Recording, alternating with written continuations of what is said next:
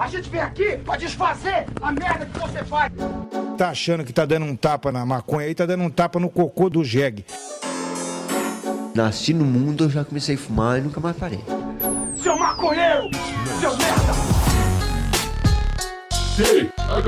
Show! É você que financia essa merda!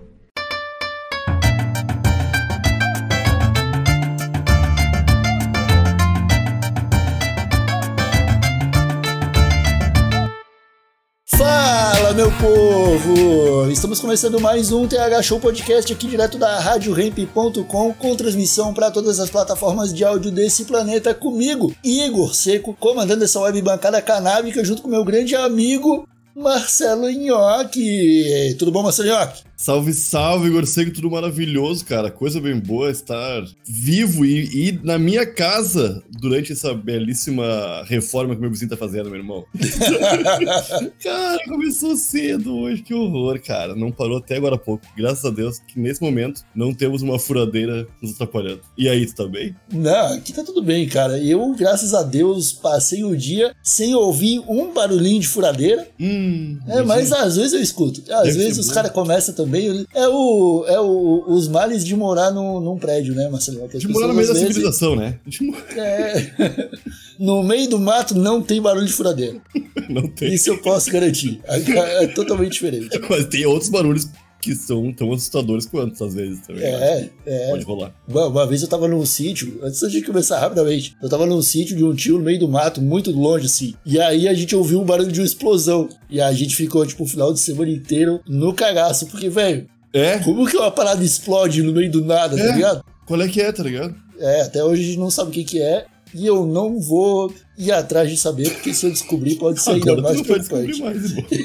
Mas não é sobre isso o episódio de hoje. O TH Show de hoje ele tá um pouquinho diferente, porque recebemos nessa bancada a presença da Lilica 420. Seja bem-vinda, Lilica, a bancada do TH Show, tudo bem? Salve galera, salve Igor, salve Nhoque, é um prazer estar aqui com vocês, né? Ouvindo esse sotaque tão regional aqui de, do sul, Ah, tô me sentindo já em casa. Muito prazer estar aqui com vocês para a gente fazer esse bate-papo, falar um pouquinho mais sobre a culinária canábica e esse método de consumo. É, ó, a Lilica se assustou um pouco, achou que a gente ia falar de explosão no meio do mato, Lilica. Ah! Não é sobre Não, isso. eu ia te falar. no- a- aqui acontece também o barulho de ah, aquelas máquinas cortando ferro, solda, né? Aham, Por aqui na zona sempre acontece, né? A região acontece isso. No meio do mato não tem esses barulhos, mas tem uns bichinhos bem perigosos também, né? A minha avó dizia: os silenciosos são os mais perigosos. É verdade. Lilica, é, você é uma figura bastante conhecida na cena canábica nacional aí, mas eu gostaria que você se apresentasse um pouco pro pessoal, talvez tenha algum ouvinte aí que não te conheça. Então, quem que é a Lilica, onde que você mora, qual que é a sua história, Lilica? Conta pra gente. Eu não vou dar o meu endereço porque tem muita gente me pedindo ah, pra adotar eles, tá? As pessoas me vêm preparando receitas e acham que é, é assim, né? Me adota a Lilica. Não, gente. Não vou dar o meu endereço. Eu sou a Lilica 420, faz três anos que eu lancei um curso de culinária canábica. Ah, eu já tenho experiências com cultivo há mais ou menos uns cinco anos, quando eu me inscrevi na primeira turma de cultivo do Grow Room. E foi aí que eu comecei a conhecer a planta, comecei a ter mais curiosidade me aprofundar, né? Ah, dentro da minha casa, durante.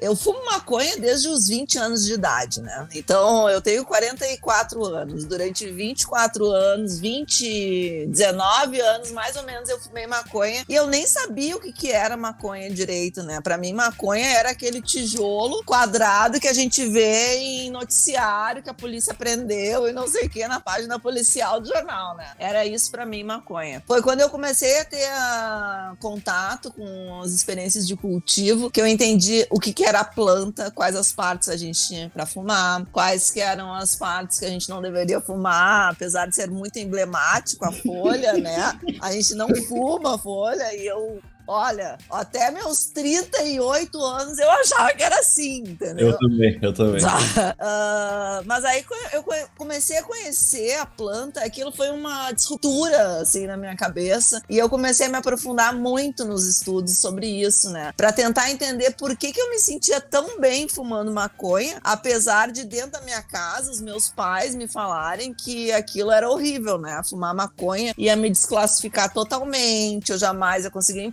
emprego, eu nunca ia estudar, eu nunca ia para lugar nenhum, né? Uhum. Mas não, uh, comigo aconteceu o contrário, né? Eu me sentia muito focada, muito concentrada, eu conseguia fazer todas as tarefas.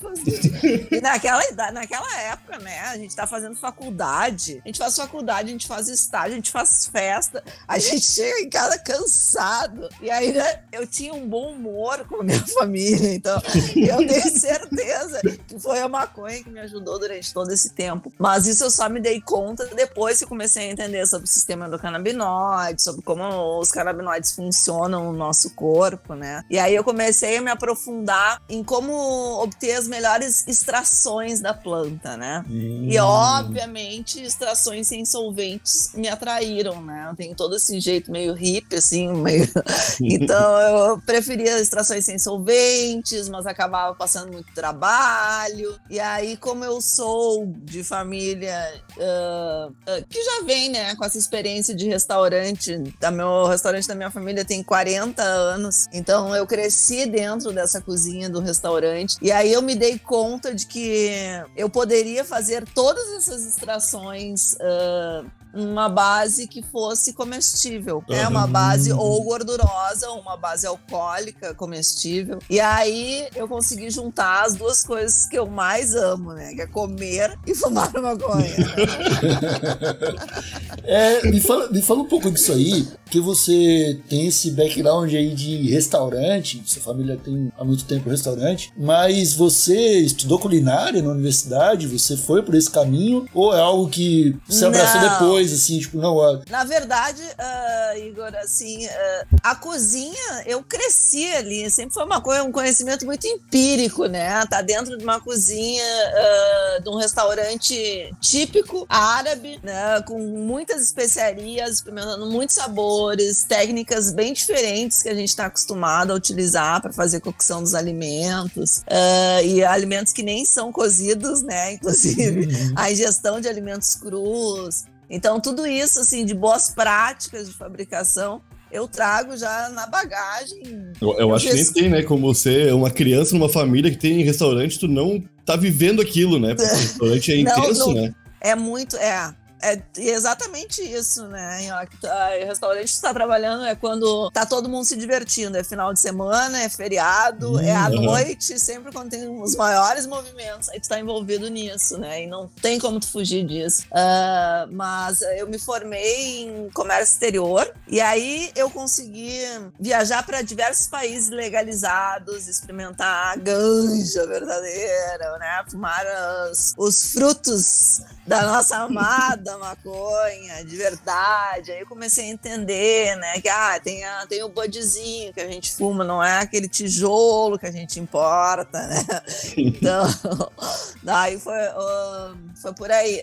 Só que né, alguns acasos familiares, né? Eu tive a perda de um irmão no acidente de carro quando ele tinha 20 anos. Logo em seguida, meu pai faleceu também. E isso tudo me levou de volta para o restaurante. E aí, voltei, baixei minha cabeça, trabalhei lá na administração, na gestão, fazendo toda a parte também da, da operação, né? Cuidando da cozinha, do, do atendimento. Uh, tá, isso tudo, assim, era muito, como o Nhoque falou, né? Eu cresci, né? Isso tudo, pra mim, não tinha desafio nenhum. Era, tá, era ah, acordar e fazer isso, né? Foi quando eu tive, eu conheci, eu joguei uma semente no meu jardim e brotou uma planta.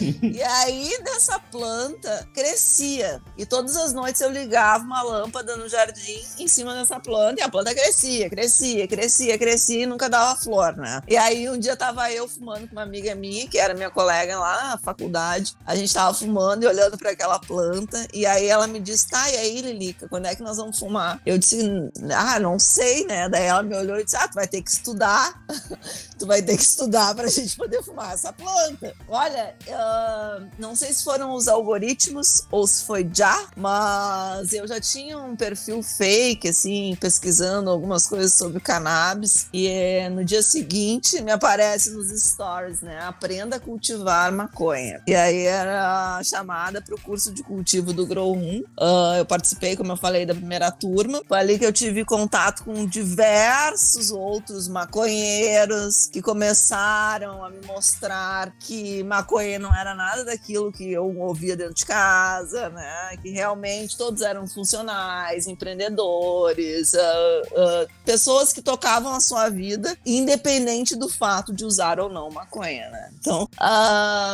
foi aí que eu comecei a incomodar bastante o William uh, para poder fazer parte. Eu era aquela aluna tão chata, tão curiosa, que eu ficava, né, atormentando o professor até fazer parte da equipe. E Uh, eu queria muito quebrar esse paradigma, esse estereótipo, né, que tem do ah, maconheiro é largadão. Eu, uhum. eu não sou assim. Eu brinco com meus alunos, eu sei, ah, eu sou maconheira do passinho certo, sabe? Eu não faço nada errado.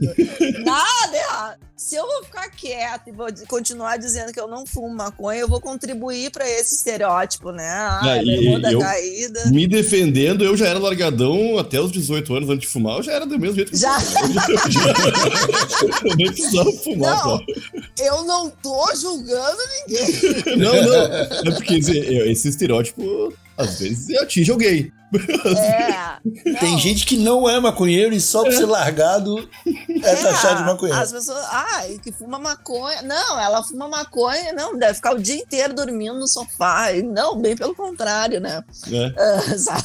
Eu consigo organizar os meus pensamentos por fumar maconha. Talvez eu faça um controle de ansiedade há muito tempo que eu não tenha ideia. Uhum. Isso é bem verdade. Muita gente passa por isso, assim, tipo, a, a, a cabeça é um turbilhão de pensamento quando fuma dá aquela tranquilidade. Parece que sai o ruído ah, do, ah, é. do, uhum. do, ouvido, assim, né? Então você, depois, é, depois de um tempo, começou a. a Aí depois a que eu estudei a coisa do cultivo, das extrações, eu comecei a me aprofundar na culinária, né? Na, na como, como extrair os canabinoides da planta e colocar eles nos nossos alimentos e nos beneficiarmos disso, né? Porque o que acontece? Às vezes, ah, claro, existem diversos métodos de tu fazer os processos da culinária canábica, uh, mas por muito erro, e experimentação, eu desenvolvi o meu método favorito. E aí é isso que eu replico com os alunos no curso, no livro que eu acabei de lançar também. Uh, a forma como funcionou para mim. Hoje no curso eu tenho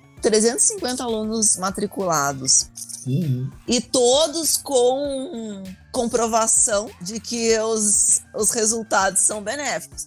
Claro, em alguns casos, algumas pessoas têm um metabolismo que se chama metabolismo de primeira passagem, mas aí que tem uma dificuldade de absorção de diversos fármacos, não só da maconha. E aí uhum. pode fazer uma suplementação alimentar e controlar isso, e aí absorver melhor e sentir os efeitos. Mas é importante também a gente falar uh, sobre as diferenças entre fumar e comer a maconha, né? A gente começar lá do básico, né? Quando a gente fuma maconha, a gente inala fumaça e a gente metaboliza pelo nosso pulmão em três, até menos minutos, a gente começa a sentir os primeiros efeitos. Uh, essa metabolização pelo pulmão uh, se mantém no nosso sistema sanguíneo por mais ou menos uma hora, uma hora e meia, é o tempo que a gente sente essa viagem. Quando a gente uh, se alimenta dos canabinoides, da maconha, quando a gente coloca maconha na nossa comida, seja através através de uma manteiga, de um azeite, de um extrato canábico, né? Eu tô falando de algum drink, alguma bebida que a gente possa tomar também com cannabis. Nós vamos metabolizar pelo nosso fígado. E a hum. metabolização pelo fígado, imagina, né? Só para passar pelo sistema digestivo e chegar no fígado vai demorar mais ou menos uns 30 minutos, 40 minutos. Chegar no fígado, vai ser metabolizado, vai ser uma molécula maior, um delta 11, né? Uma molécula que o nosso corpo tem mais dificuldade em metabolizar. Então, vai ficar mais tempo no nosso sistema. Vai E- mesmo. Fica. É verdade. E aí a gente já vai chegar lá. Calma aí.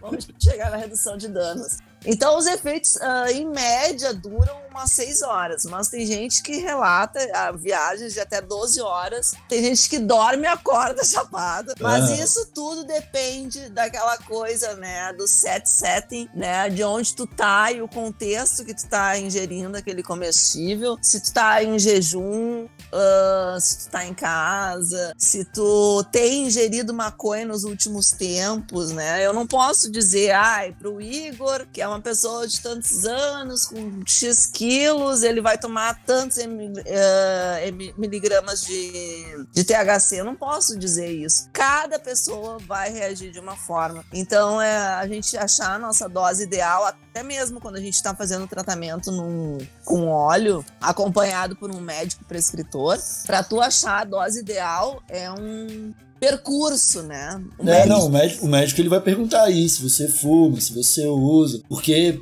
uma pessoa que não usa cannabis diariamente, a concentração do óleo dela vai ser menor, a dosagem vai ser menor. Tipo, eu e o nhoque, que a gente fuma todo dia, é uma dose diferente, maior, é um óleo mais concentrado, porque Exato. Senão não vai fazer o efeito que a gente quer. E também tem uma, uma- uma coisa legal que a gente gosta de considerar. Vou te falar, vou falar o seguinte, Lili. A gente fez um evento um tempo atrás e a gente fez um bolinho pro pessoal experimentar. Eu errei tudo, Lili. É, não, a gente errou tudo. Era uma, era uma massa de bolo pronto e a gente fez, a gente colocou muita manteiga assim, tipo. Eu esqueci de colocar alguma coisa, né? Esqueceu ah, alguma- os esqueceu, ovos. é. Não, os Não, ovos- foi, era, era um bolo que era pra ser um bolo e virou um semi-brownie. Virou um evento, né? Virou um evento. É, então a gente comeu alguma coisa que se aproximava de um bolo de cannabis, entendeu? E o que aconteceu? A gente comeu aquilo ali em um momento em que o pessoal já tava fumando Sim. e algumas pessoas estavam bebendo. E aí ficou aquela tipo, ah, quanto que vai bater? Quanto que É, vai bater? é. E, e aí vai comendo pedacinho, vai fumando. Aham. Quando bateu na galera, os quatro foram derrubados, assim, tipo, na mesma hora.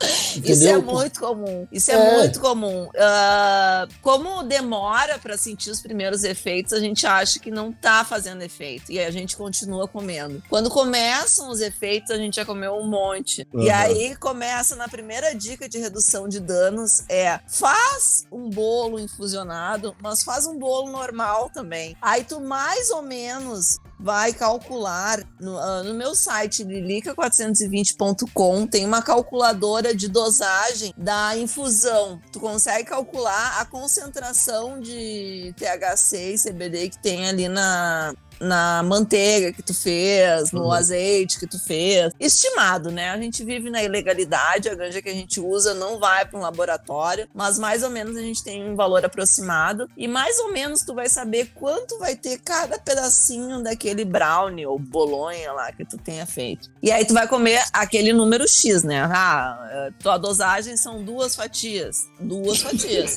mas o bolo tá bom, tu vai querer comer mais. Esse As pessoas falou, veem a Lili, da larica, da larica, sim. Isso é. que tu falou de ter feito um bolo sem maconha não passou na minha Não. cabeça.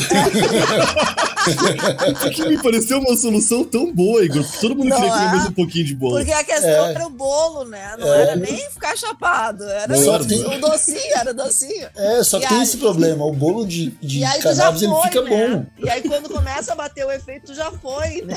É, fica bom. Ele fica, Fica bom. bom. O gosto dele é um, é um. Ele é uma textura de bolo com um gostinho verde. E é um gostinho verde instigante. Porque tu come um pedacinho e imediatamente dá vontade de comer outro. Não só por ser um bolo. Eu sou um cara que. Eu vou pro aniversário, Lilica. Tem um bolo de aniversário lá. Eu me controlo perfeitamente. Eu como um pedacinho suave. Aham. Agora com o bolo de ganja eu tenho que lutar. Eu É, Tem tenho que. gente. Não, e tu acredita que tem gente que não gosta do sabor da ganja na comida, né? Eu gosto. Eu, Eu acho adoro. que tem que ter um. Tem que saber dosar, né? Tem que ter um equilíbrio na hora que tu vai fazer a infusão, porque senão fica tudo com o mesmo gosto, né? Toda comida fica tudo com gosto verde, assim.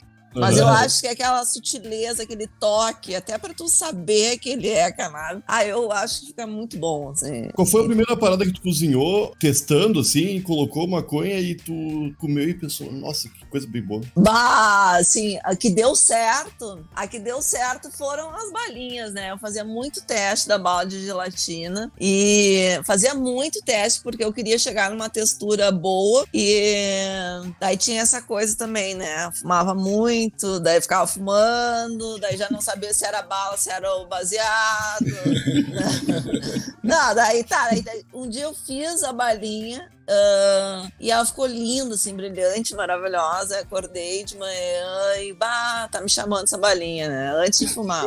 daí comi, daí eu disse, não, vou esperar, agora eu vou testar o efeito da balinha mesmo. E olha, eu não sei, alguma coisa no açúcar que faz ah, a gente metabolizar um pouco mais rápido, né?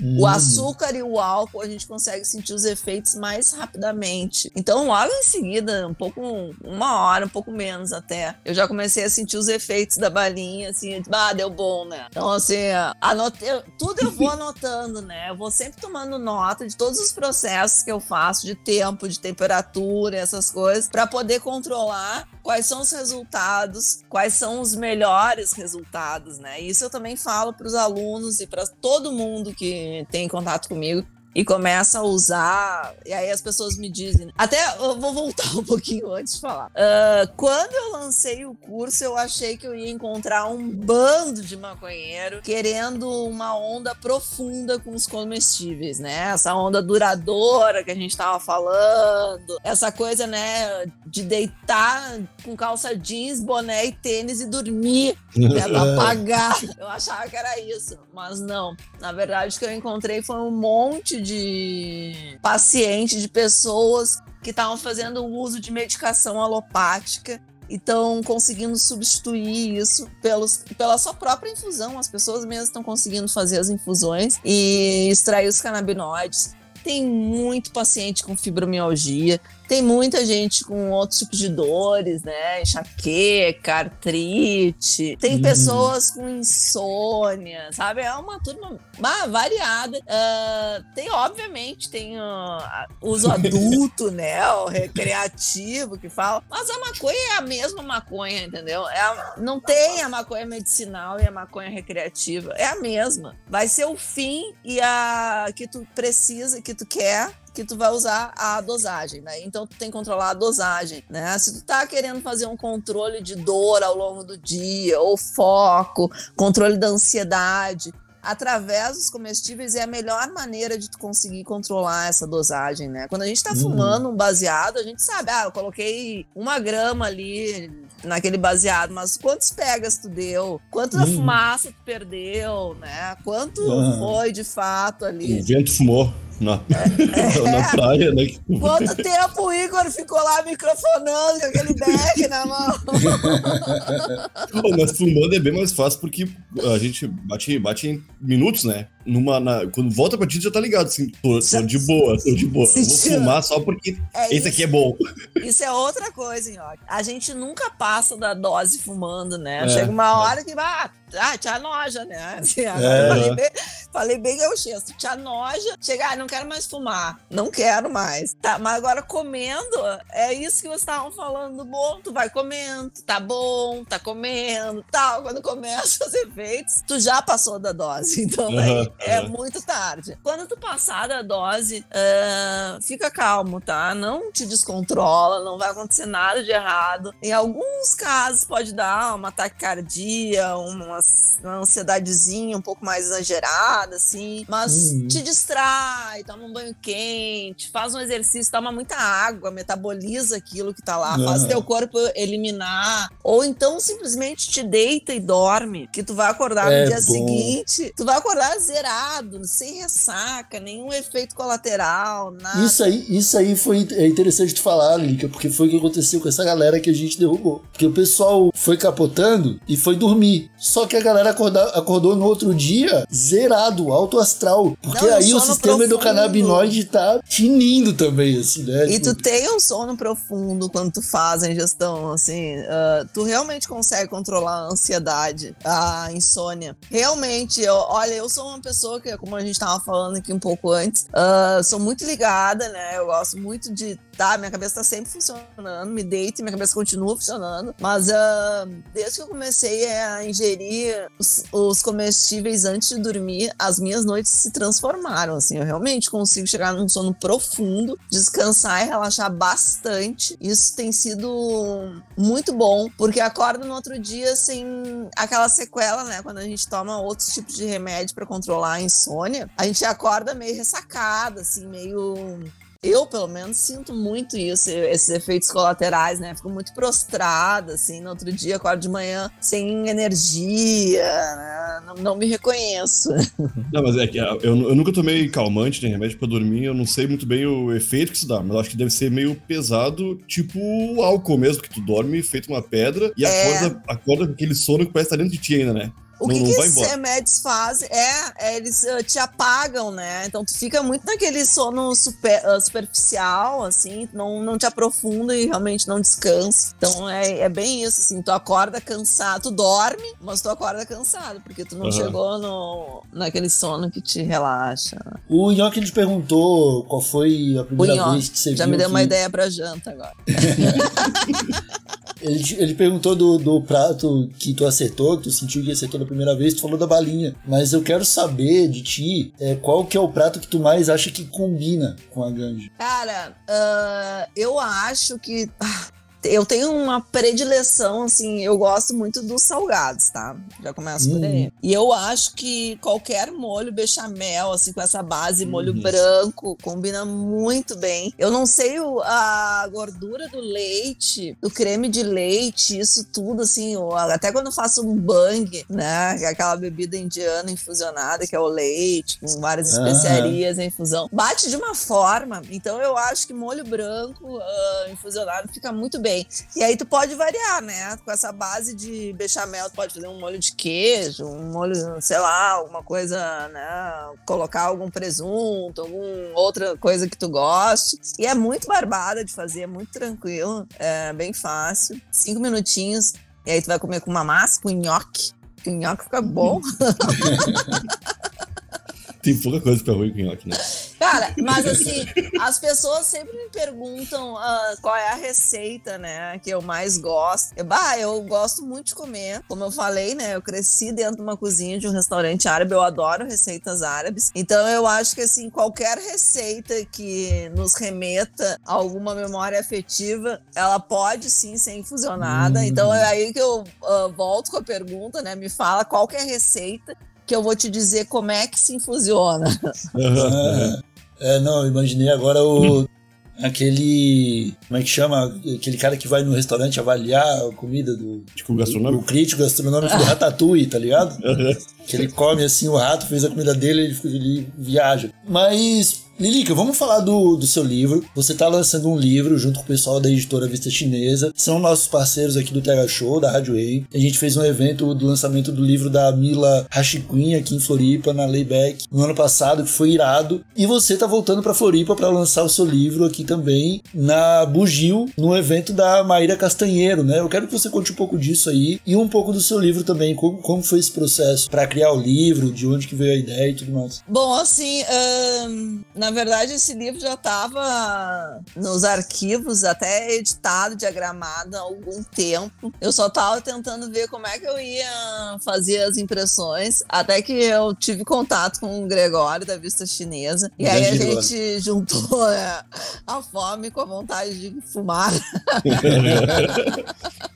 E aí o Gregório me ajudou a viabilizar essas impressões, a gente conseguiu imprimir os livros. E aí fizemos dois lançamentos já no ano passado. A gente fez um em São Paulo, uh, em dezembro, e no Rio de Janeiro. E agora a gente vai pro terceiro, que vai ser em Floripa, no dia 15. Aí eu vou estar em parceria com a Maíra. A Maíra vai estar no evento que ela promove, que é o Lança Menina. E aí ela vai estar me lançando aí na ilha, no no Bugio, para a gente falar sobre culinária canábica. Uh, esse livro, o que, que, é esse livro? Na verdade, é um guia da culinária canábica, dos fundamentos básicos. Por que, que a gente coloca maconha na alimentação? Como a gente coloca maconha na alimentação? Quais são os benefícios, como é que a gente pode fazer para potencializar as infusões que a gente tem, métodos de descarboxilação, né, que é uma das Uhum. etapas do processo da culinária canábica, né, que é retirar a partícula ácida da, do THCA e do CBDA e os demais Uhum. canabinoides que estão na planta in natura e poder converter eles nos canabinoides que a gente quer para poder extrair. Daí eu falo sobre as bases, que é uma base gordurosa, pode ser qualquer base gordurosa, manteiga, óleo, óleo de coco, azeite, ou uma base alcoólica, né? Vodka, cachaça, álcool de cereais, que eu acho que é um álcool mais puro. Eu prefiro sempre quando a, quando a base é mais pura, melhora a qualidade da extração, quer dizer, mais canabinoides a gente vai tirar daquela, Uhum. daquela planta que a gente tem. Então, isso tudo eu ensino no livro. Depois eu ensino algumas receitas, como eu tava falando aqui para vocês. Eu dou algumas ideias, né? A gente pode fusionar diversas receitas. Pode ser aquela comida que a tua mãe fazia, ó, que no domingo, que tu te lembra quando tu tinha 13 anos, todo domingo ela fazia. E tu quer repetir essa experiência, tu consegue, sabe? Colocando maconha na, na forma correta. Então aí tem umas, algumas receitas, sugestões, mas o céu é o limite quando a gente fala em culinária canábica. Qual que é o nome do livro, Lírica? Desculpa. Receitas da Lilica. Na verdade, a gente sofre muito, muitas penalidades quando a gente quer divulgar, anunciar Hum, qualquer coisa. Então, ao invés de colocar ah, culinária canábica da Lilica, ou não sei o que Aham. canábico, cozinho com maconha, alguma coisa assim, eu preferi deixar um título mais sugestivo, mas que as pessoas, bater, ao baterem o olho na capa do livro, já vão saber do que se trata, porque tem a minha foto segurando um prato cheio de flores e fumando maconha. Então, não tem como fugir. Não, o, pessoal, o pessoal te liga a maconha igual ligava uma palmeirinha a comida de vó, né? Isso aí. então não precisa. Cara, comida não vai ser receitas de vovó. Não, vai ser ó, o livro da palmeirinha. É isso aí. Essa é a ideia, essa é a ideia. Não, é isso aí. Então você vai estar aqui no dia 15 em Floripa, no Bar do Bugio. Dia 15 no Bugio, pré-carnaval. Eu Olha já aí. tô falando e convidando todo mundo que tá planejando passar o carnaval na ilha. Antecipa uns diazinhos. Chega na quarta-feira, participa desse lançamento, vai ter show, vai ter uma roda de conversa, vai, vai ser muito bacana. A gente vai poder ah, esclarecer várias dúvidas, ah, falar diretamente, quem sabe uma session, né? Fotos, Olha. selfies, a galera quer, quer que eu adote. Vamos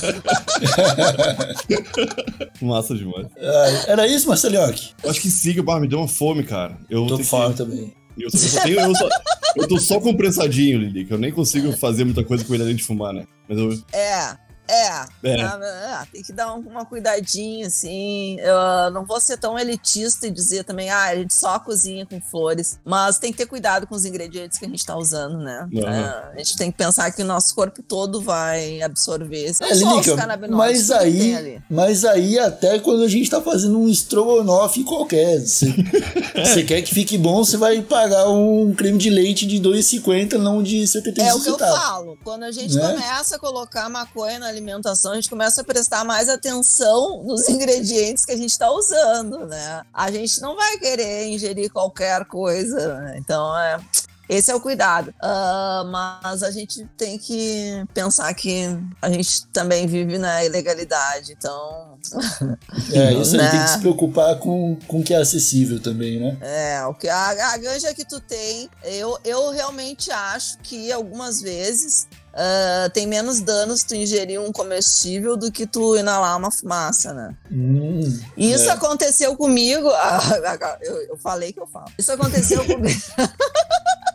Quando eu comecei a usar mais os comestíveis canábicos, eu diminuí a quantidade de baseado. Eu fumava 5, 6 baseados, um atrás do outro durante o dia. E eu tinha um pigarrinho, assim, ó, meu de estimação, né? Tava sempre ali, eu dizia, ah, eu nunca vou perder. Mas quando eu comecei a ingerir os comestíveis, eu diminui bastante a quantidade de fumaça que eu inalo e melhorei.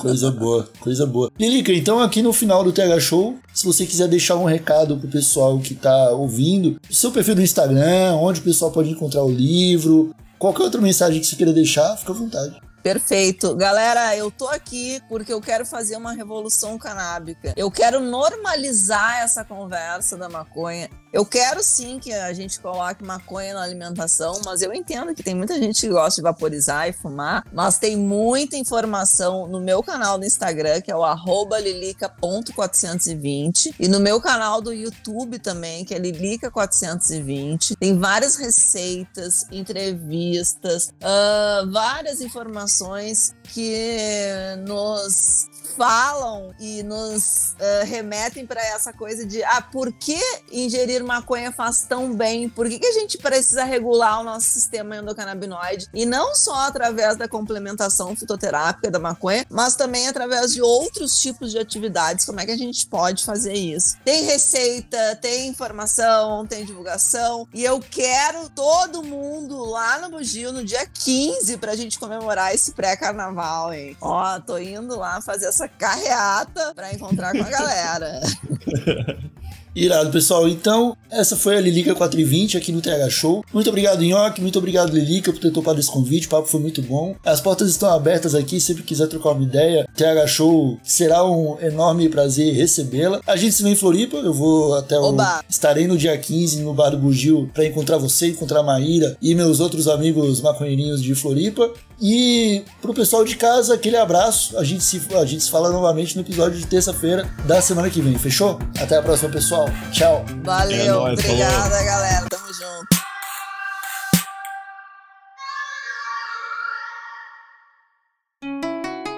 Rádio Hemp.